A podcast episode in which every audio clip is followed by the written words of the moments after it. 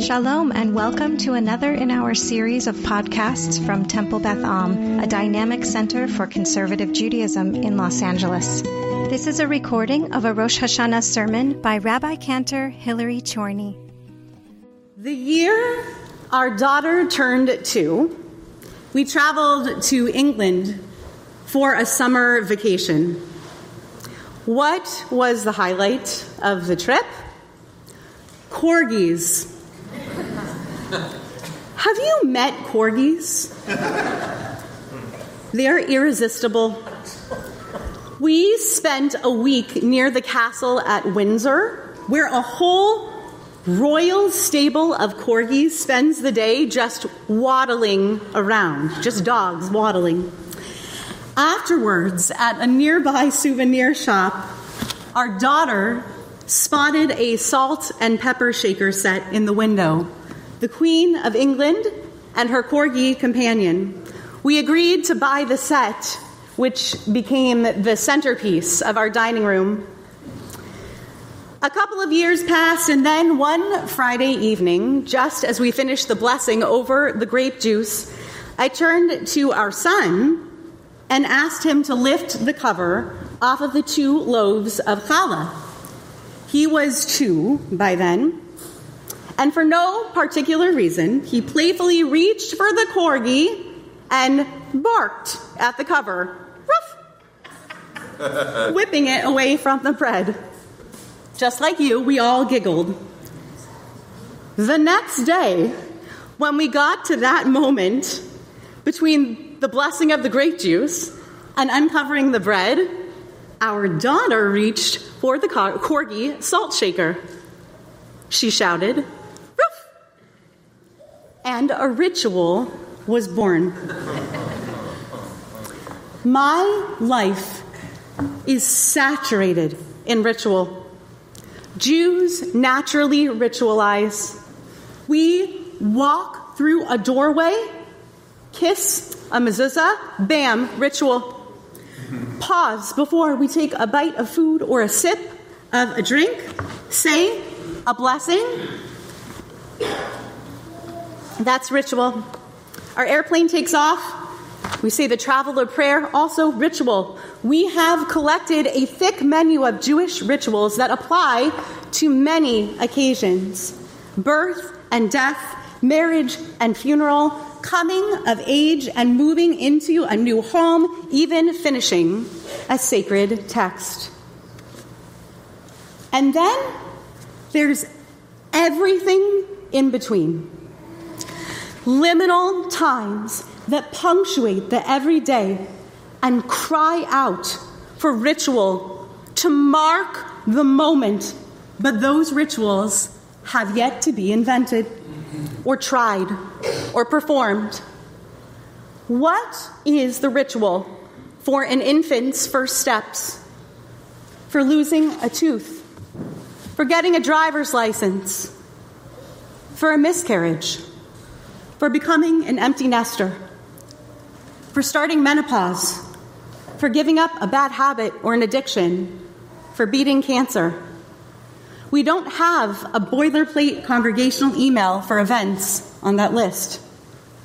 These don't have a go to curated ancient response, even though people have been losing teeth and mourning pregnancies and growing old since the dawn of time. Even though children will always leave the home and disease does not have to be a lonely experience. For all these reasons and more, ritual beckons to us Stretch me, use me, take what has been created and give it life beyond. I do not limit myself to prescribed rituals. I love those rituals, but they are not enough. Life is full of moments that beg for discerning pauses, moments that are ripe for ritual attention.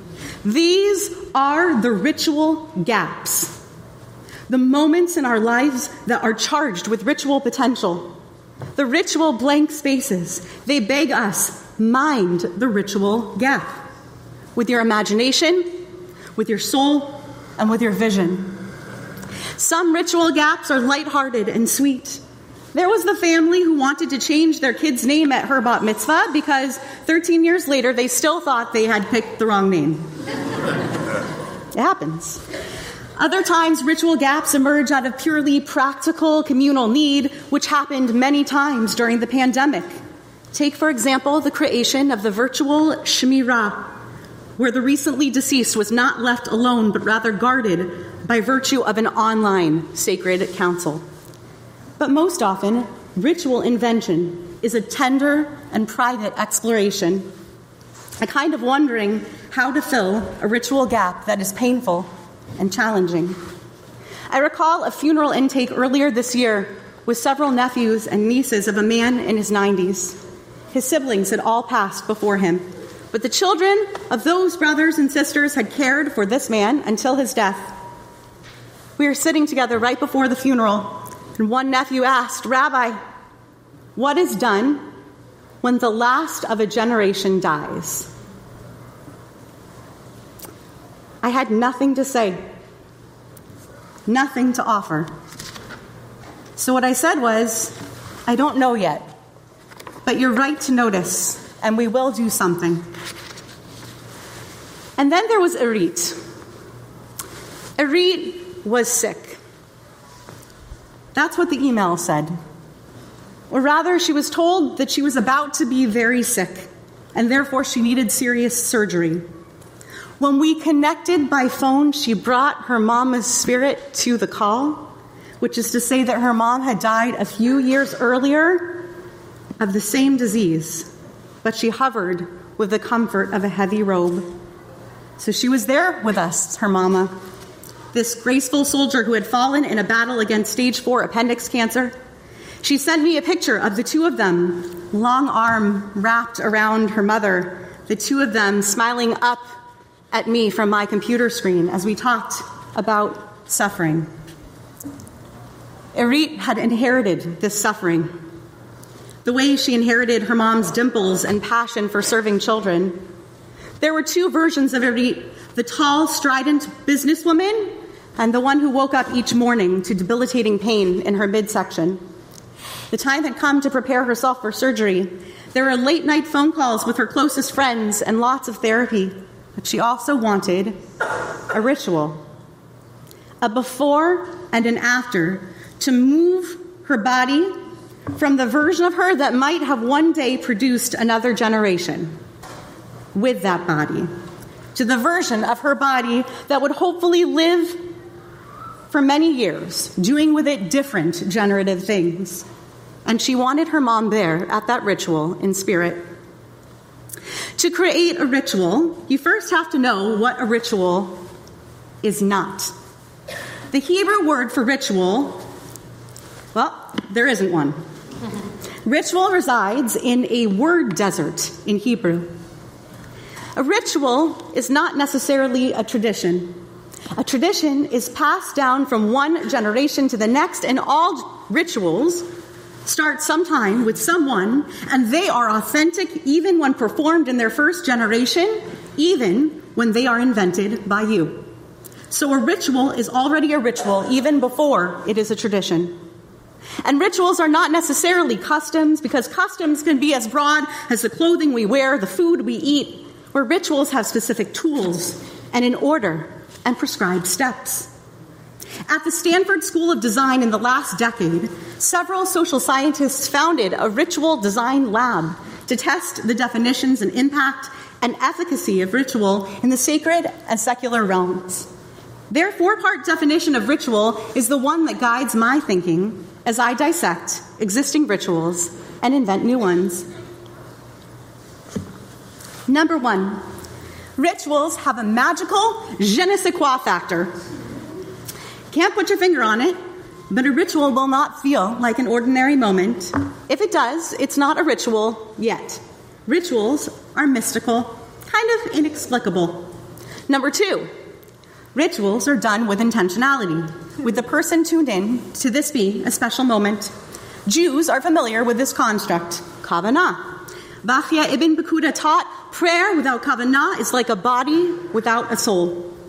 Ritual without intentionality simply isn't ritual. It's routine. It's mindless. It happened, but you weren't really there for it. Number three, a ritual carries a symbolic value that gives a sense of purpose, and that's beyond the practical. Beyond the practical. What I love about this principle is that it includes practicality, but not practicality alone. Think of netilat yadayim, hand washing. Is it practical to rinse my hands before eating bread? Sure, it's not a bad idea, but that is never its only purpose. And number four, ritual evolves over time to better suit the people and the situation. Rituals are not static, they evolve and they grow. Eventually, our corgi salt shaker broke. I know, it was very sad. No, we did not hold a funeral for the corgi, though I did briefly raise the idea. But we got a new set of salt shakers, and they're little bright red birds. So now we tweet at the challah cover because all rituals have this tendency to evolve. In the year 1973, during the height of the Chavurah movement, a couple named Michael and Sharon Strassfeld published the first modern baby naming ceremony for a Jewish girl that paralleled the bris or brit milah. This marked an era when we were at peak American Jewish self assuredness about our ability to invent Jewish ritual. Back in 2007, Rabbi Dr. Vanessa Ochs wrote an extraordinary book called Inventing Jewish Ritual that rightfully won the National Jewish Book Award. It examined the boom in ritual exploration and expression throughout the last quarter of the 20th century.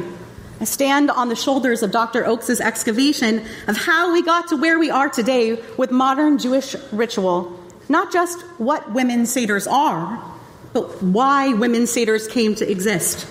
One of the great gifts Ochs leaves us with in her book is a guide for authenticating Jewish ritual. One great subversive aspect of ritual is that its authenticity does not come from its vintage. In other words, the legitimacy of ritual does not necessarily grow from time. Ritual magic can be instantaneous. One of my favorite stories that I tell again and again about ritual authenticity and the passage of time comes from Erica Keswin's book, Ritual Roadmaps. She wrote about this freshman at Northwestern University. The young man comes up to his provost in tears at the end of orientation week he expresses his gratitude that he'd been able to participate in the March Through the Arch, which is this dramatic ritual in which he passed through a space on campus marking his official status as a college student. He says to the provost, oh, I feel so connected to so many generations of Northwestern students. And the provost doesn't have the heart to tell the young man that the March Through the Arch was invented five years prior. so, if the passage of time doesn't make for an authentic ritual, what does? Dr. Ochs describes a Jewish ritual toolbox. She says that if at least one of these things is present, and often more than one may be, we've authenticated a Jewish ritual. Number one, a sacred text. Or number two, a ritual object or action. Or number three, a core belief or value. These are obviously present in the rituals that we know and appreciate as part of our inherited canon. Lighting candles on Erev Shabbat, for example, involves the first two tools from the box the sacred text of the blessing, the ritual object of the candlesticks, perhaps the candles themselves. We might even stretch to say that the core belief that this is the very moment in which we accept Shabbat is present as well. That same sense of authenticity is at the heart of new rituals, too. When that group of nieces and nephews asked me how to mark the death of their uncle as the last of his siblings, we started from the shared assumption that we would mark the close of a generation at the graveside. What stood out for this particular burial was the act of shoveling dirt as a non repayable kindness. This became the cornerstone of our new ritual. Once we'd shoveled enough dirt to cover the casket, the oldest niece in the family stepped forward to add seven additional shovelfuls of earth. With each shovel, she called one of the seven names of the generation now gone. Then I recited the text Lador Vador Nagid Godlecha Ul Netzach Netzachim Kedushatcha Nakdish, and I translated it two ways. From generation to generation, we will speak of your greatness. That is the greatness of our parents' generation and also the greatness of the Holy One. And forever and ever, what is sacred about you, we will make sacred. Each sibling then took a small stone to place on their own parents' graves to let them know that they had completed the mitzvah of ensuring that their uncle was properly cared for until his last breath and buried with dignity. The ritual worked. There was a ritual gap, no existing ritual for the last of a generation to be buried, and we filled that gap. When a ritual works, what it accomplishes depends on the needs of the creator and the participant. Erica Keswin writes that firefighters who cook and eat meals together before they go out on a call objectively save more lives. That is ritual working in a concrete and tangible way. Ritual works in so many other ways as well.